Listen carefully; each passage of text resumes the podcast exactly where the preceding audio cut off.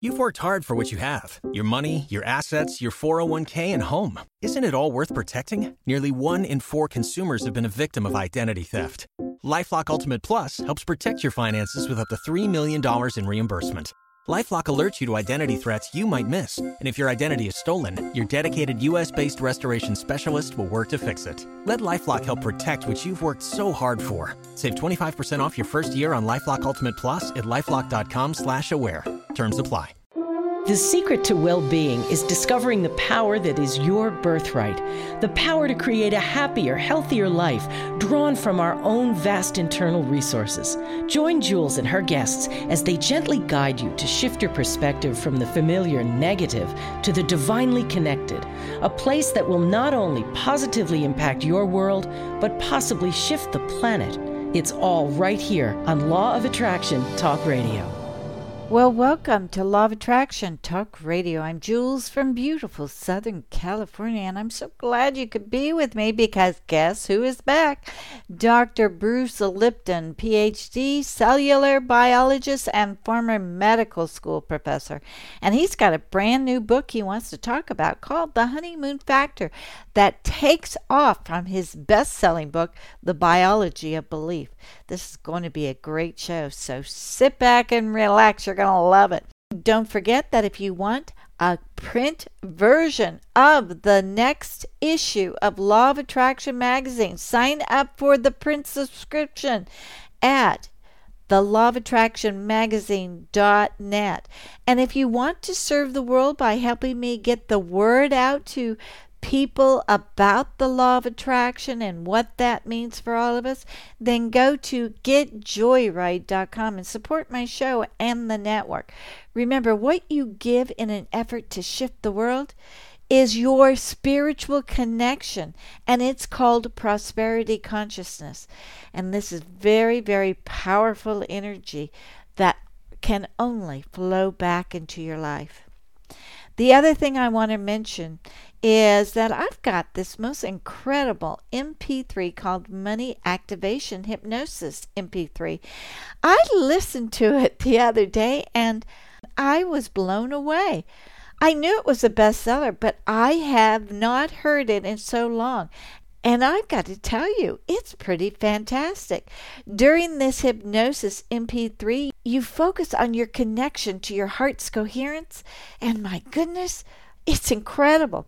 And I'm going to warn you, though, if you happen to wake up in the middle of the night and you use this, you better be prepared. You may not get back to sleep because you just become so happy, so blissful, so grateful that you just want to jump up and shout, Thank you, universe. And you know what? This is exactly the place you need to be to activate the energy that we call money. So, my suggestion is listen to it every time you start feeling lack in the morning, on the break. Just keep listening. The more times you listen, these feelings of bliss are going to stay with you, and you are, in effect, rewiring your past history and your past DNA. You know, Abraham Hicks talks about the bliss you feel while you're in the vortex. Well, this MP3 is definitely going to make heaven on earth for you. Now, there's two places you can grab it. One is on the store at loaradionetwork.com, and the other is lawofattractiontools.com. Wouldn't it be great if more people felt abundant and prosperous? Remember, individually will bring about change for us, but then we merge with the collective consciousness to shift the planet from fear and lack to one of incredible abundance and prosperity. In other words, it affects all of us and it affects all of our countries. It's really, really powerful. I know you're going to love it. Now, I got a question from Ambrosia who didn't mention her age, but I have a feeling that it's significantly less than my age. So let me read the question to you. It says, quote, Hello, I have a few questions regarding LOA. I have made a commitment to stay happy for seven days and it's harder than I thought it would be. I have been writing down every day things that I'm truly grateful for and the things that I would like to have happen. It's working really well because I got a check in the mail every single day. The hard part is losing my temper with my mom and her two year old daughter. I write down what I'm grateful for, but I still get mad and I snap at them. Is there anything else I can do? well, Ambrosia, I think it is so wonderful that you've made a commitment to be happy. At first, it is very difficult because your mind is used to thinking 25,000 negative thoughts a day. So, of course, it's going to take you longer than just seven days. But be easy with yourself. I'm finding that even at my age, I still have moments of anger or sadness or irritability. I'm not happy all the time. I've got to be truthful. And guess what? That's part of being human. We came here to experience this humanness so that we could evolve not only ourselves, but humanity. The thing that I can say is every day gets easier and the longer you keep on monitoring your thoughts, the easier life gets. So even if your two year old sister is getting into all of your stuff and throw fits, she's going to get on your nerves. And here's a technique you simply know that she's going to get on your nerves. Accept it. Then flip that switch when you feel all those emotions come up. Flip it and distract yourself in doing something that you like to do. And you will start taking control of your mind. You know what I think is so special is because you're so young and you're doing this, you're going to be able to flip the switch when your coworkers or your boss or your friends or your family start irritating you because you will have discovered at such an early age that there's only one thing in the world that you are in control of, and that's your mind. That's your thoughts. Ambrosia, I'm so proud of you for wanting to do this. And I'm sending a huge hug to you because everything that you're doing today is going to make an absolutely phenomenal life. I'm so proud of you. Now let's take a fast break, and when we come back, we will have the fabulous Dr. Bruce Lipton joining us. Stay with us. You're listening to the Law of Attraction Radio Network heard by millions worldwide through 38 internet radio stations and in over 135 countries. Come join us on Facebook for your daily dose of inspiration and action that reveals the secret within you. You can find us at facebook.com forward slash Law of Attraction Radio Network. That's facebook.com forward slash Law of Attraction Radio Network. Need help realizing your dreams?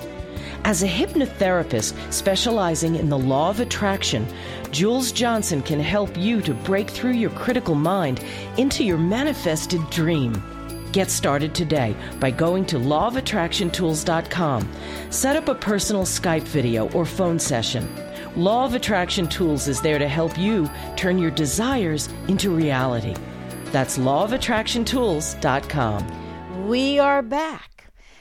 I don't think we need a big intro for Dr. Bruce Lipton because everybody knows him by his best selling book, The Biology of Belief.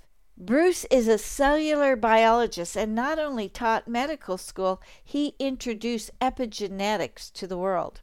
Now, Bruce has been very instrumental in the way that I practice as a hypnotherapist because with each session, I help the client to activate their mind to command cells to respond to any disturbance in the body, which allows the harmony between the mind body connection.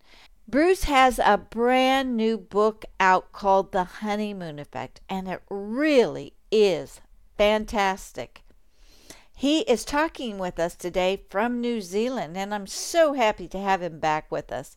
Welcome back, Bruce, to Law of Attraction Talk Radio. I am so happy to be here with you, Jules, and I so appreciate you and your audience because you all represent uh, people that are looking for a better way of life on this planet, and um, I'm I'm real happy to provide some science. I think that will support that. Great. Great. That's exactly what we're all about here on this show is about the science behind everything. And we feel that that's bringing more people into the fold of understanding how we create our reality.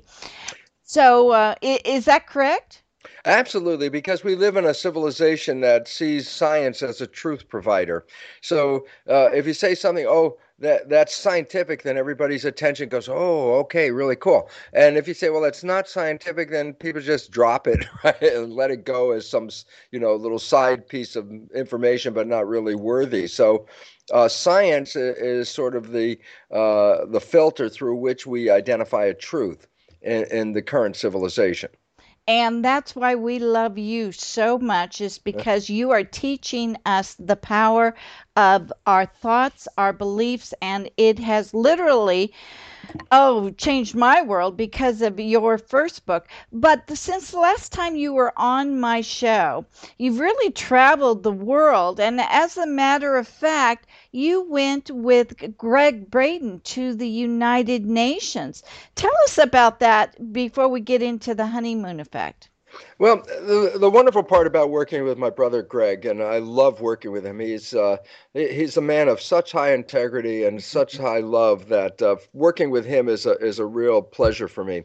We went off to the United Nations because we had a meeting at the United Nations once, and the leaders in the um, uh, well, there was a team looking at the future. They they have a program where they try to look for 15 years into the future to see uh, what's happening and how we can manage the future. Uh, we heard from that group, and both Gregg and I realized that their information about how the, the planet is essentially working and their understanding of uh, of people and consciousness and all that was, was really off base. And as a result, they really did not have a clear picture of how to deal with the future because they really were not using the right parameters to see that future. So uh, Gregg and I uh, were asked to come back to the UN and and update them uh, on uh, what's going on. So both of us had talked to uh, the leaders of this community that were planning the future uh, and tried to give them an idea. A, Gregg talked about the past and cycles that we've been through in the past, and my work really dealt with their issue. And their issue is they said, look, we we install all these new UN programs, and for a while everything seems to be really working, and then it all just goes back to the old way again, and it was very frustrating for them. And I said, well, the whole issue is this: is that you can excite the conscious mind with the, people that are receiving their UN aid uh, with these new ideas. The conscious mind's like, wow, this is really cool. And in the very beginning, uh, the UN programs get a lot of support.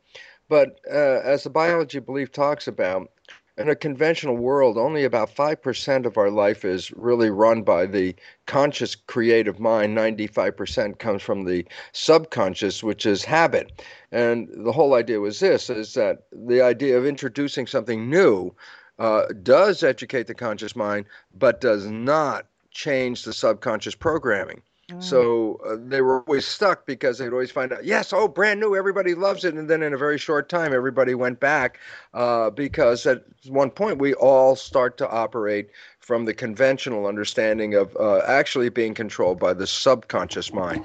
Uh, and this is very critical because the subconscious mind is programmed. In fact, uh, in my lectures, I try to emphasize a, a very interesting idea, and that is we talk about the movie The Matrix, and almost everybody's seen the movie The Matrix. Right. And and uh, when I give my lecture, I start off and I say, uh, "Well, you go to the video store." I say, "Where where do you find The Matrix?" And I say, "Well, it's over there in science fiction." And I go, "That's a mistake, because The Matrix is actually a documentary uh, that we have been programmed." And that uh, if we take this so-called red pill, we can get out of those programs that are, uh, by the large part, from psychological insight. Uh, most of these programs are negative, disempowering, self sabotaging, limiting, and all of us have received these kind of programming. So, uh, the, the idea of the matrix is we can get out of this program, and, and I love it because, as we're going to talk about, uh, experiencing the honeymoon effect is actually the equivalent of taking the red pill. Uh, and this is why our lives change so dramatically when people fall in love.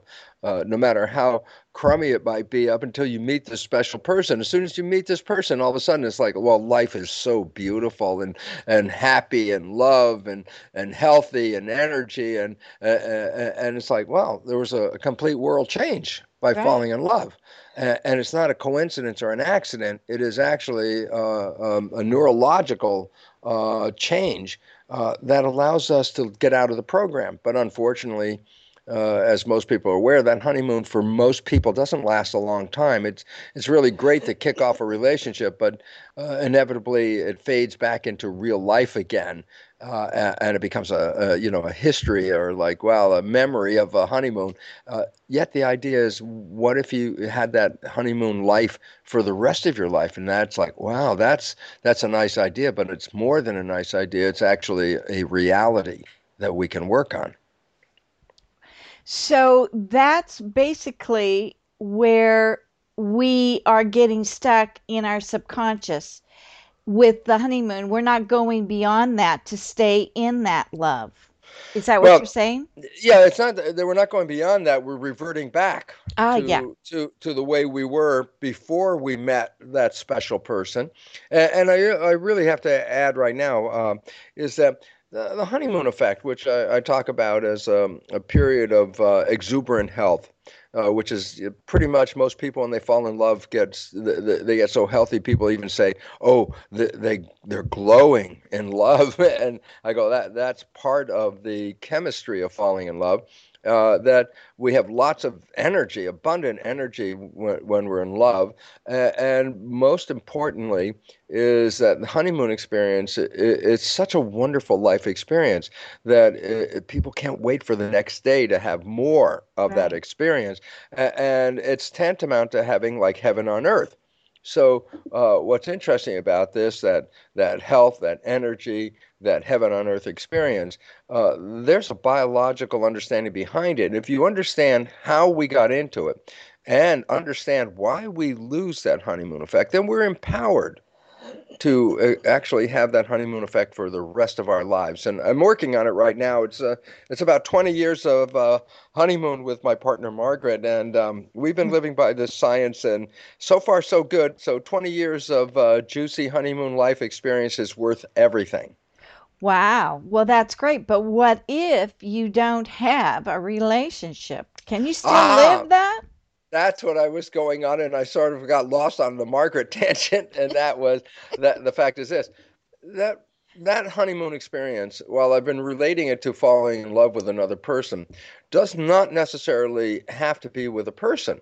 Uh, a fact is that uh, an individual, let's say an artist who's working on on, on so, let's say a painting, while they're doing that, that's tantamount to a honeymoon experience. Or a gardener who who can't wait to get outside and put their hands in the dirt and you know and grow plants and touch the soil.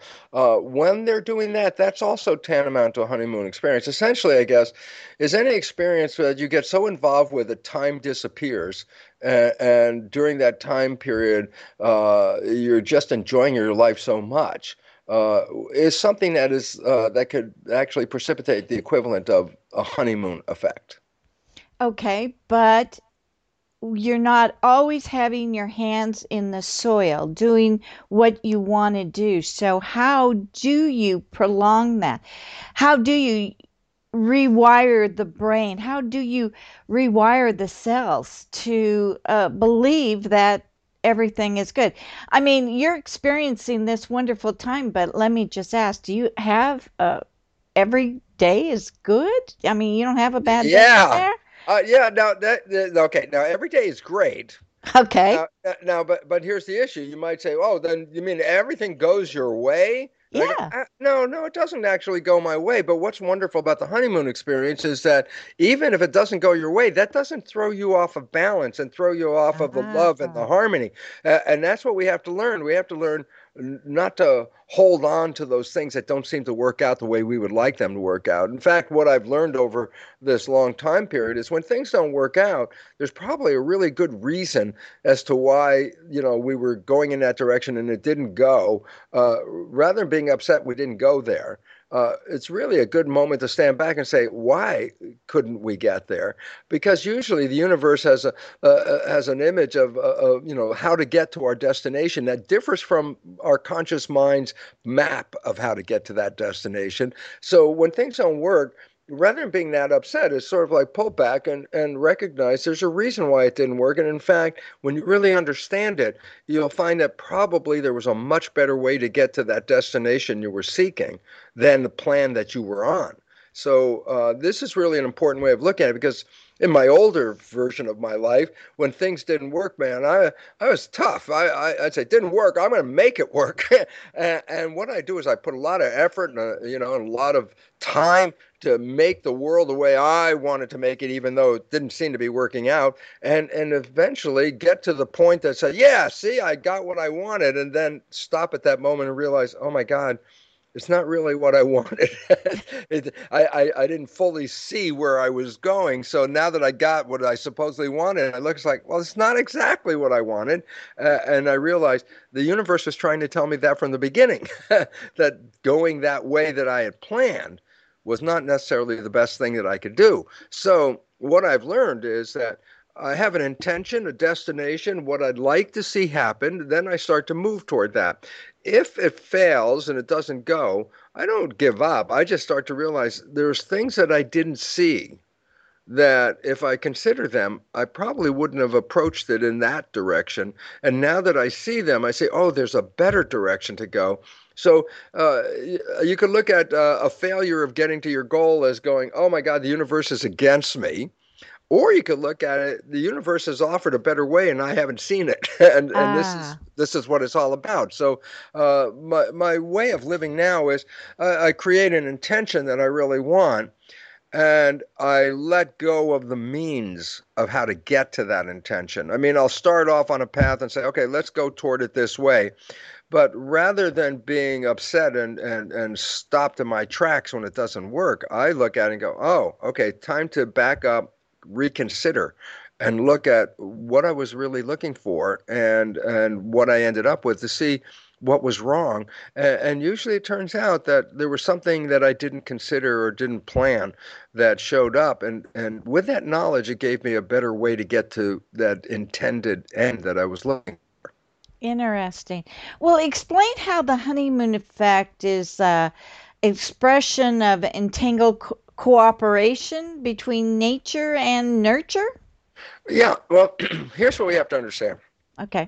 That when we come into this life, uh, we don't have any understanding as, as an infant of how to deal with life. Right. Uh, and, and as an infant, you have to realize this by the time a child's just a few years old, how many thousands of rules must a child learn to be a functional member of a family or a functional member of a community?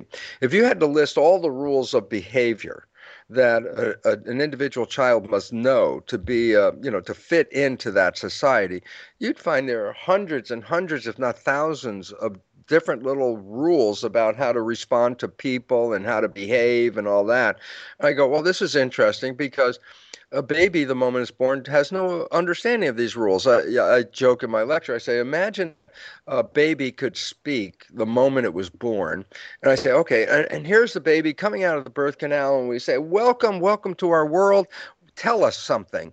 And that baby would look up at you a little confused and go, I, I don't know anything. I just got here. And, and all of a sudden you realize that uh, a baby has to download a lot of information to get their feet on the ground and become a functional member of that family and that community.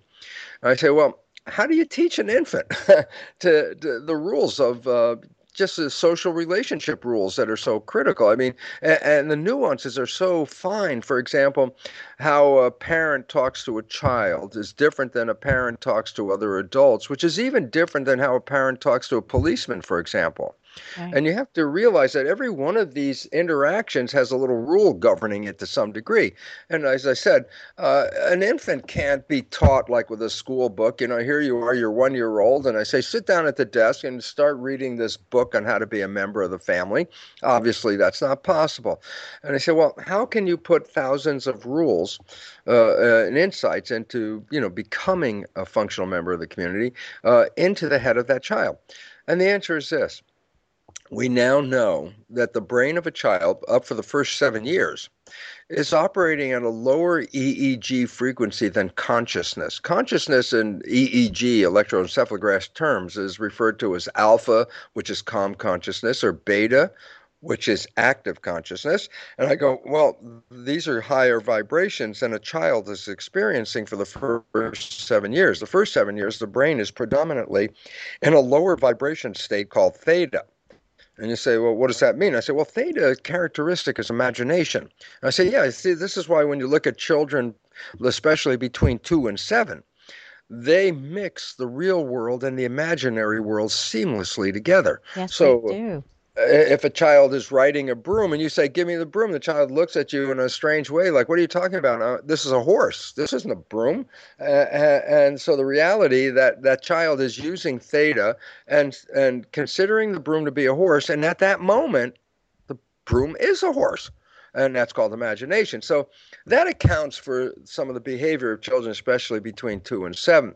However, what is not understood by most people is theta is hypnosis.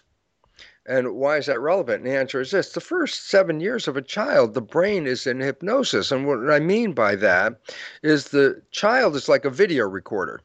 It records everything that's going on, but the recordings don't go into the conscious mind because uh, the conscious mind is not working. Uh, it's not. It's not off the ground yet. That really becomes a predominant uh, EEG activity after seven.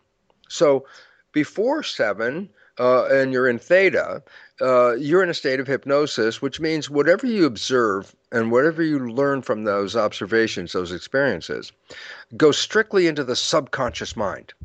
And so they bypass consciousness. And this is really important because if I said to you, well, tell me the programming that you got when you were one year old, and you go, I don't even remember when you're old. And I said, Well, you've already been programmed for a year by then, and you were actually being programmed in utero before you were born.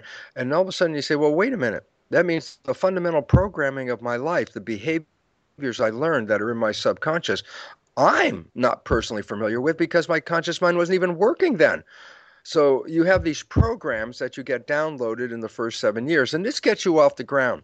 Yeah, Jules, the way I'd like to, to, to give it in a lecture so people see it, I'd like to give the analogy of the mind, uh, uh, conscious and subconscious mind, to that of an iPod. And I say, when you go to the Apple store and you buy an iPod and you take it out of the box, there's a little wheel on the front. Uh, the company calls it the click wheel. Mm-hmm. And I go, the click wheel, that's the one that selects the songs you want to play. That's the one that adjusts the volume. That's the one you could go fast forward or backwards or put it on pause. The click wheel is essentially creative. Make a playlist. Oh, okay. And I go, oh, so the click wheel is creative like the conscious mind. Now we go back to the story. I go to the Apple store, buy a new iPod, take it out of the box, push play on the click wheel, and nothing happens. And everybody looks at you like, well, of course nothing happened. You didn't download any music, so how can you get anything to play? I go, the downloading is the equivalent of the subconscious action. So, in other words, a child like an iPod cannot play with the click wheel because it has nothing to create from. It ah. needs programs first. So, the first seven years is download the programs and when you become conscious, then you can use and manipulate those programs. But without any program at all, there's going to be no response from a child. And during that seven years, then that's when the programs set are set for the rest of our lives. Well, they're set for the rest of lives until you change them. Until now, you that, change that, them. That, that's, that's, important. Critical. Yeah. Uh, and, and the idea is this conscious mind and the subconscious mind. This is very critical. This is the, the I guess the pivot point. The mind and subconscious mind have two different functions and they learn in different ways. This has created the, the, the biggest problem with trying to take control of our lives is because we usually uh, group the conscious and subconscious to say the mind. I go, well, right. They work together, but they're interdependent uh, elements that collectively uh, work in harmony with each other. And I go, um, the subconscious mind is the programmed mind, uh, it's the habit mind. So once you learn something in the subconscious, uh, it it'll be there as a habit until you rewrite it. Uh, and, and it's very interesting because by the definition, if you want to make a habit, let's say learning how to walk, that's a habit. Walking, you had to learn. Once you learn it and the program is downloaded into the subconscious mind as a habit, you don't have to relearn how to work walk every day. Uh, thank God, because uh, if the habit mind would change easily, then things that we learned we'd lose them over time very you know very easily because the mind would be always changing but things that you really want to learn and keep how to walk how to drive a car how to do your job how to talk to people um, these become habits so that once you learn them you don't have to relearn them again well that all of a sudden says the first thing is there's resistance in the subconscious mind to change because if it changes easily then habits wouldn't really exist right. Okay, now I say, well, the habit mind is subconscious. What about the conscious? I go, ah, that's a different mind.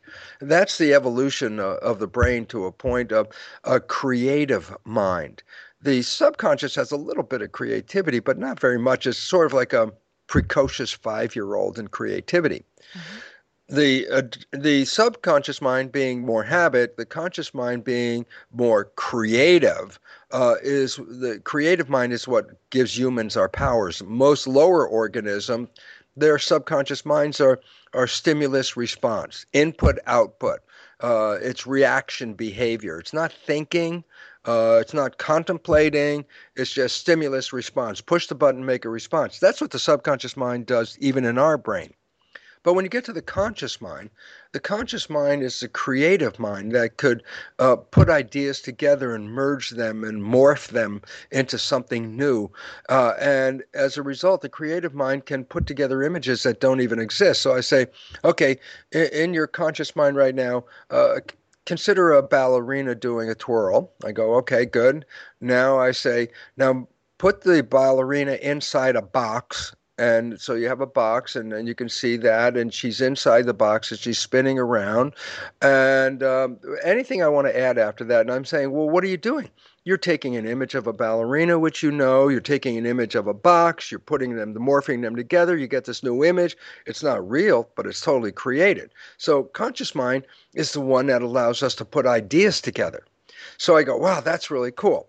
Now here comes the fundamental difference that we really have to emphasize jules Okay. And it goes like this Subconscious mind is a program mind. It's uh, uh, for old people like myself. You, I, I, like to relate it to something called the jukebox in the old days, and, and, that's like you, you have this machine filled with all these records, and then you push a button, and then one of the records gets selected, and then starts to play a program. I go, well, that's like the subconscious mind. Subconscious mind is a database of all these programs, and when you push the button on any one of these programs, it plays automatically at that point. So that, that's the nature of that. But the conscious mind is creative. It doesn't necessarily have any programs in it, but it can have vision and imagination and put new ideas together. So creative versus habitual, that's the, the fundamental difference in, in the function of conscious versus subconscious. Okay? Mm-hmm. And uh, and so I say, wow, great. A creative mind, by its definition, is a mind that has your wishes and your desires. Because a wish and a desire is something that you see in the future that you don't have right now. So, by definition, if you have a wish, you have a desire, you have an aspiration for life, that by definition has to come from the conscious mind because the conscious mind is looking into the future and it does it doesn't exist. The subconscious mind is always in the present moment. Very important point. Because I say, well, why is that important? I say, well, look, let's say when you were three years old, you you learned something, you you know, you heard something like from your parents that repeated some kind of thing like, well, you don't deserve that. You don't deserve that. Well, the relevance about that, even though you were maybe only four years old when you heard that and it got downloaded in your subconscious as a belief about yourself, I do not deserve. If I asked you today, at this current moment, I say, well, let's check into your subconscious. And I say, Let, let's check about the belief of deservability. And, and I'll check, and you'll find out even today, whatever age you are, uh, when it comes to deserve, you will your subconscious will have a program that says, I do not deserve. Mm-hmm. It doesn't recognize that it was from four years old. It just says right now because the subconscious can, does not have a, time thing to it. So it doesn't know what you learned when you were four as different from what you learned yesterday. And and so basically uh, it can only operate in the present moment as if whatever happened in four years old is happening at this moment again. So the subconscious mind is always in the present moment. The conscious mind though is unique because that's the one that i say well uh, jules tell me uh, what what did you do last sunday and for a moment you can go into contemplation and review and go oh yeah what i did last sunday i did this and i go okay wait Tell me what you plan to do next Sunday. And all of a sudden, you go back in the conscious mind, you start to think and look at the little Rolodex in there and say, oh, yeah, I'm going to do this on Sunday. And I say, well, what's the relevance? I say, the conscious mind is not time bound. It could think into the future, it can review the past. Subconscious mind, always in the present moment. Wow. And I say, well, what's the significance? And I said, well, the conscious mind's creative. It's got your wishes and desires. And I go, yes. Then I also have to say this is that the conscious mind can think. Well, we just recognize that. Think into the future, think about the past. I go, well, what's the significance of that? And here it is. The moment we are thinking, by definition, we're not paying attention at the present time.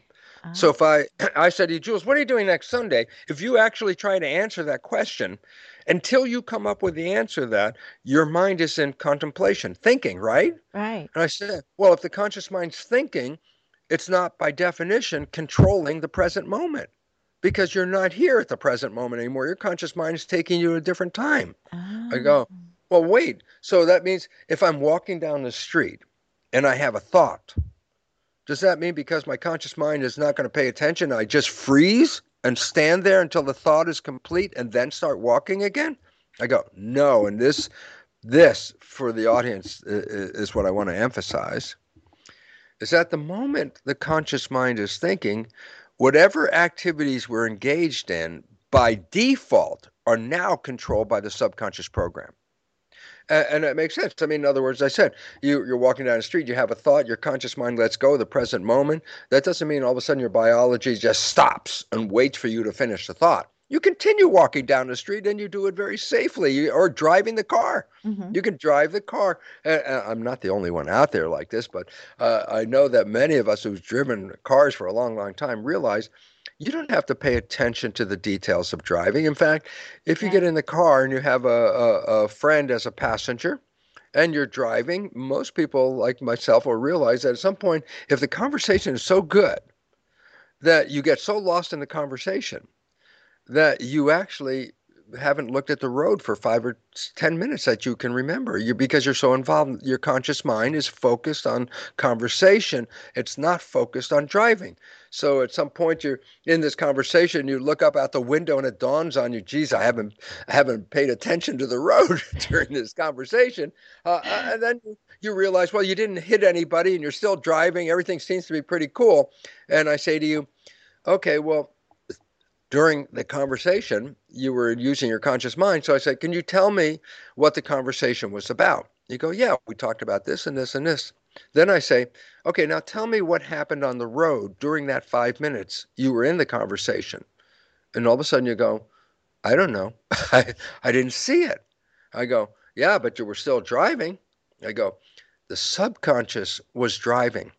And all it was doing was responding to the programs that it has. The subconscious is a, a million times more powerful a computer than the conscious mind. So leaving the driving of the car to the subconscious mind is not bad at all. As a matter of fact, if you're about to, to go into an accident, the car is slipping out of control, the brain will shut down the conscious processor because consciousness is slower than subconscious. So uh, the conscious mind is so powerful that the body says, if I'm going into an accident, uh, I, I don't want to use my conscious mind. I want to immediately jump into reaction. And so the conscious mind gets shut down. So my point about that is two points. Number one, when the conscious mind's busy, we default to the subconscious, but also recognize the subconscious is so powerful that it's even more powerful than the conscious mind in handling it, but it will only do it through the program. Wow. So, here, bottom line science has revealed that 95% of the day, the conscious mind is thinking. I go, well, what does that mean? Well, uh, right away, it says when the conscious mind is thinking, then by definition, it's not controlling what you're doing. it's not there. That your behavior is now being defaulted to subconscious programs. I go, yeah, but what's relevant about that? And I go, because the fundamental behaviors in the subconscious were not put in there by you. They were downloaded by observing your parents, your siblings, your community, observing their behavior. So, oh, wait, wait, wait, let me get this. And I say, here's what it is. The moment your conscious mind is thinking, you let go of creative control and you now respond to program. And the programs you primarily respond to are actually not even your programs because they were downloaded by observing others during that first seven years. So the behavior that you play when you're doing the subconscious is not visible to you for a simple reason. Because if the conscious mind's thinking and you default to the subconscious, then by definition, the conscious mind's the one that's not observing it because it's the one that's thinking. So you don't see the behavior coming forth from the subconscious mind. Wow. Yeah. Now, when I when I give this in a lecture, Jules, uh, I ask people to to go back in their lives, and most people are familiar with this point that I'm going to bring up. And I go, I'm sure when you were younger, you were close to a friend. You knew your friend's behavior very, very well. And you happen to know your friend's parent. And one day it dawns on you that your friend has some of the same behavior as their parent. Hmm. And this moment of excitement gets you to say something like, Hey, you know, Bill, you're just like your dad. and you back away from Bill. Right? Bill goes ballistic. How can you compare me to my dad? says Bill. And I tell the audience who's laughing at this point because they're all familiar with it, I say, This is the most profound story I can tell you about your life at this moment. And that is this everyone else can see that Bill behaves like his dad. The only one who doesn't see it is Bill. Oh, yeah. I go, Why is that? How did that come out? And I say, Well, A, he was programmed into seven years by observing his dad's behavior. So the behavior of his father is built into his subconscious. B, he's only playing that behavior because it's sometime during the 95% of the day when he's thinking. And when he's thinking, he doesn't see the behavior. So he's the one that's shocked that says, Oh my God, how can you compare me to my dad? Uh, and everyone else is sort of like, but it's so obvious. we we can see it. And I say, why is this relevant? And I say, the profound point, because all of us are Bill. Every one of us is Bill. Every one of us is moving forward with in the day with a. I say, what is your desire, wish, aspiration for your life?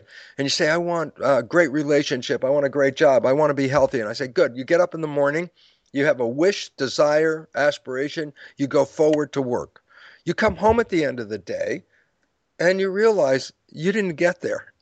you know, you may uh, all your wishes and desires didn't really manifest, mm-hmm. and you go, "Wow, the universe is against me because I wanted to be healthy or I wanted to have a great relationship," and I go, "It didn't happen," and I go, "Well, it's not me. I'm the one that had the great wish of you know having a relationship," and therefore, and this is the problem, we blame the universe we see ourselves as victims. Oh, it's not mm-hmm. in my fate. It's not in my fate to have a relationship that's so beautiful. It's not in my fate to be healthy. And I go, why do you say that? You say, because I went forward to look for that relationship or for help, and it didn't happen. So it's not me, it's the universe. And I am a victim. And that's where almost everybody comes from when their lives don't work out. I am a victim because this is not what I wanted. And I go, oh my God, you don't get it you were only moving 5% of the day toward your destination. 95% of the day, you were playing programs that psychologists have revealed were mostly negative and disempowering and self sabotaging, and you play them while you're not observing them. So, in a sense, the the the, the visual joke is uh, you're shooting yourself in the foot all day long with behavior that's unconscious, and then at some point you notice you have a bloody foot, and you go, "How'd that happen? Who did that?" because you didn't see you were the one with the gun, and so basically, it says our problems in life are not that we can't get what we want our problems in life is that the mind that secures that, what we want, only works 5%. And we are unconscious of the other 95%.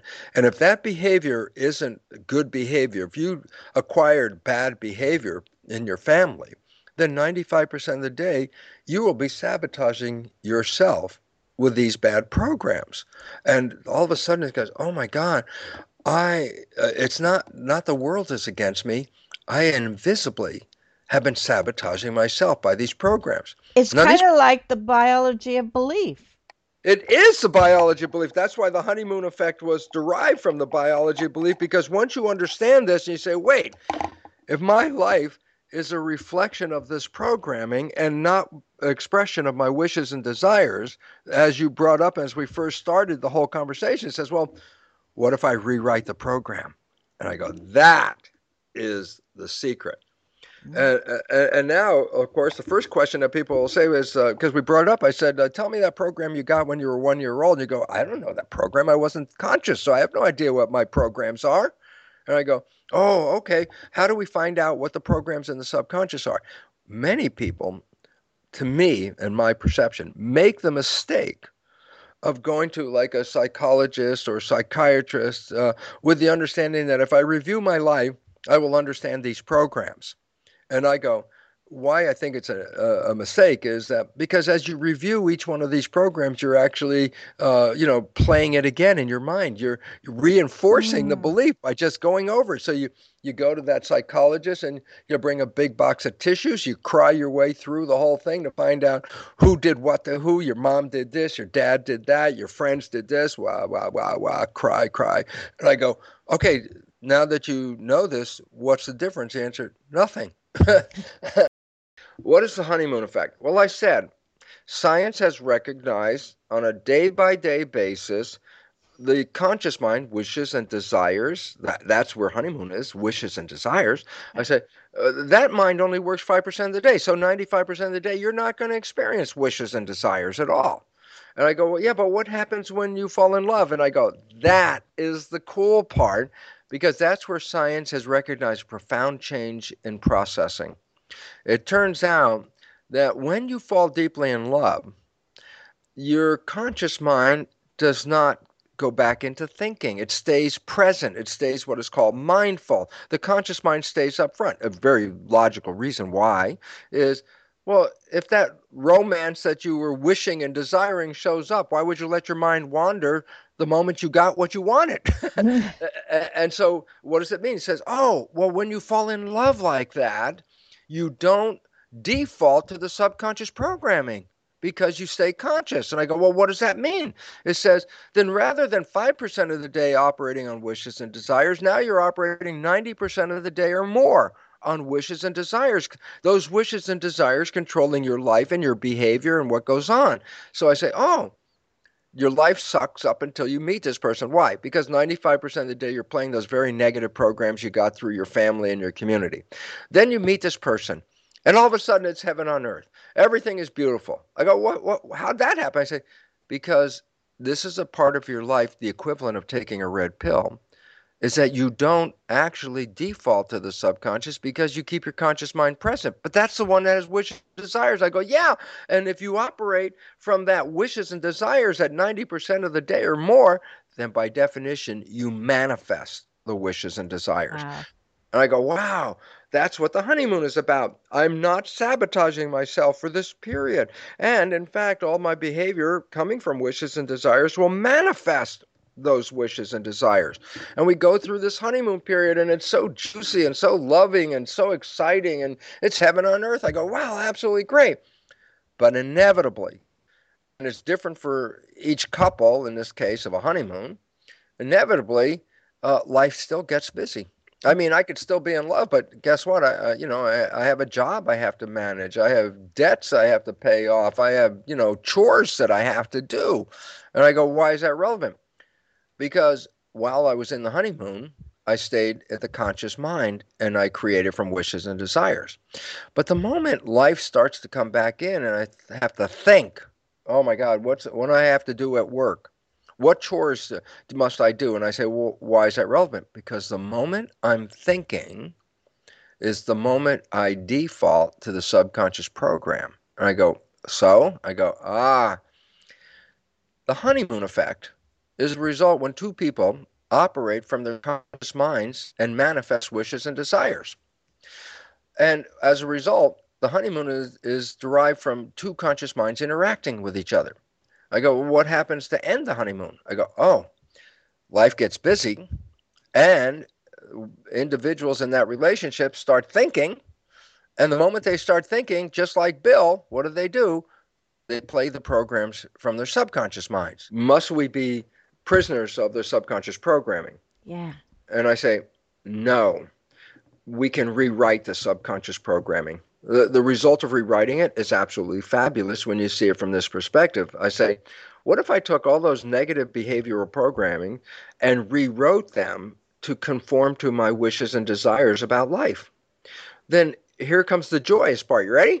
If I rewrite those negative programs and put in only programs that correspond to wishes and desires, then that means whether I'm paying attention with my conscious mind or defaulting to the subconscious, I'm still playing the heaven on earth love experiences. And all of a sudden it says, ah, then you could have heaven on earth the rest of your life every day. And I go, absolutely. And then you go, well, how do I change those subconscious programs? And I say, well, this is the disconnect part. And this is the critical part. It goes like this is that it's the habit mind that has these negative programs in it. I go, yeah, and a habit mind does not learn like a conscious mind. Conscious mind is creative. I say, oh, I, I ask uh, people in the audience when I lecture, I say, how many people have read a self help book? And of course, everybody's hand goes up. And I say, and how many of your lives dramatically changed when you finish the book? And most all the hands go back down. I go, but you know the stuff in the book. Yeah, I can give them a quiz and they can answer, get a 100 on the quiz, the content of the book. I said, Well, you know all this stuff. Then how come your life is still the same? And I go, Because the conscious mind is the one that learns from reading the book, going to a lecture, watching the video. The conscious mind can learn by just going, Aha, I got an idea.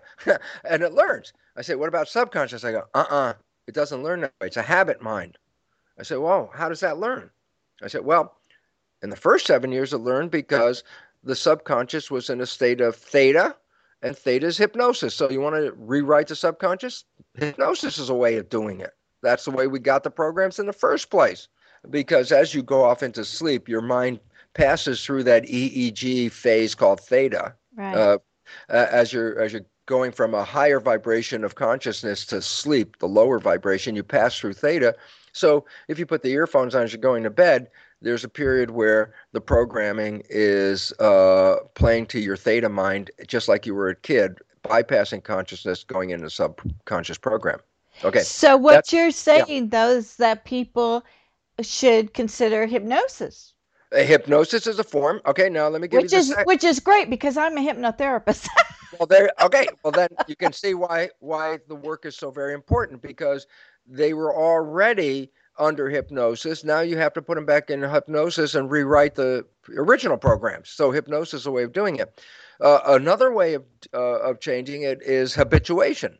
That's how you learn uh, subconscious programs after you're seven. You repeat things, you repeat them and repeat them until you get them. How many times did you have to say ABC in a row before you could get the Z without making a mistake? I said, well, you repeated it hundreds of times.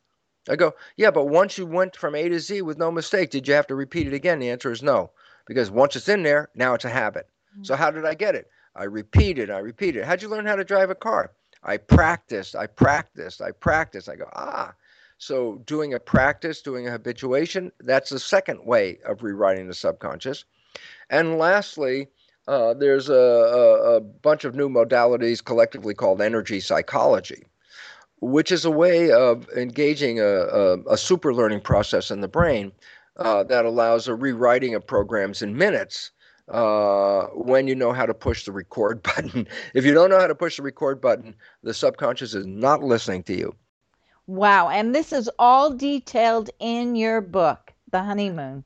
Yeah, and it's a it's a it's a easy to read book, and it's kind of fun because most people can are familiar with it. And I put in so, a lot of information about how you know when you're with the right person uh, mm. through vibrations and and uh, there's an energy there's a vibe uh, that we also know that when you're in the state of romance there are a, a, large number of neurosecretions that encourage you to stay there and that's nature's intention uh, nature wants us to bond together for a long period of time uh, because basically uh, in lower animals when they mate, such as frogs, you fertilize the egg, uh, and the parents don't stay around. They have nothing to do with it anymore. The egg turns into a tadpole. Tadpole hatches. It's on its own. Right. But as you go up the animal scale, the higher up you go, the infants that are born are, are less complete. So you get to a human. I say, well, the baby is born. I say, how long does it take for it to become independent? And, uh, and, I know some parents out there saying, "Yeah, my kid's 40 years old and they're still at home." So, right. but the, but the fact is, it takes at least 13 or more years for a child to learn and experience and participate before they're uh, capable of being an independent member of that society. So, why is that important? Because in order to encourage the survival of the species, nature wants parents stay together for 13 years so that they can support the development of this child because the child is the future. Wow. And and and so I say, well, how does nature try to encourage you to do that? And the answer is the honeymoon experience. If you've experienced that, you want that to go on forever and ever and ever. If you could keep the honeymoon experience, then you would stay together ever and ever and ever because that was where heaven on earth came from. And uh, it's the baggage of the subconscious programming that essentially uh, takes us out of that program. Wow. Wow. That is so good. That makes so much sense. Yeah. It's yeah. very powerful. It's very powerful. It's a it's just a great great way to look at things. You've nailed it again. well, well, Jules, what's really so cool is that if individuals start living heaven on earth, and and they start to you get a larger number of the population as more and more people live heaven on earth uh, a the population is going to shift the balance and and this is the way we're going to live b uh, eh, there's a very important insights called something called uh, mirror neurons uh, these are neurons in the brain that observe the world, and and through that observation, you can experience what other people are experiencing. Uh, I, I, give the example of, uh, uh, let's say Harrison Ford and, and Raiders of the Lost Ark. Uh, everybody in the theater is watching the movie, and all of a sudden he gets covered with tarantulas, and everybody starts to squirm in their seat. I say, why is that? And the answer is because when you see somebody else in uh, covered with tarantulas, you can experience something like they were feeling with those little crawly things all over you. You can feel it.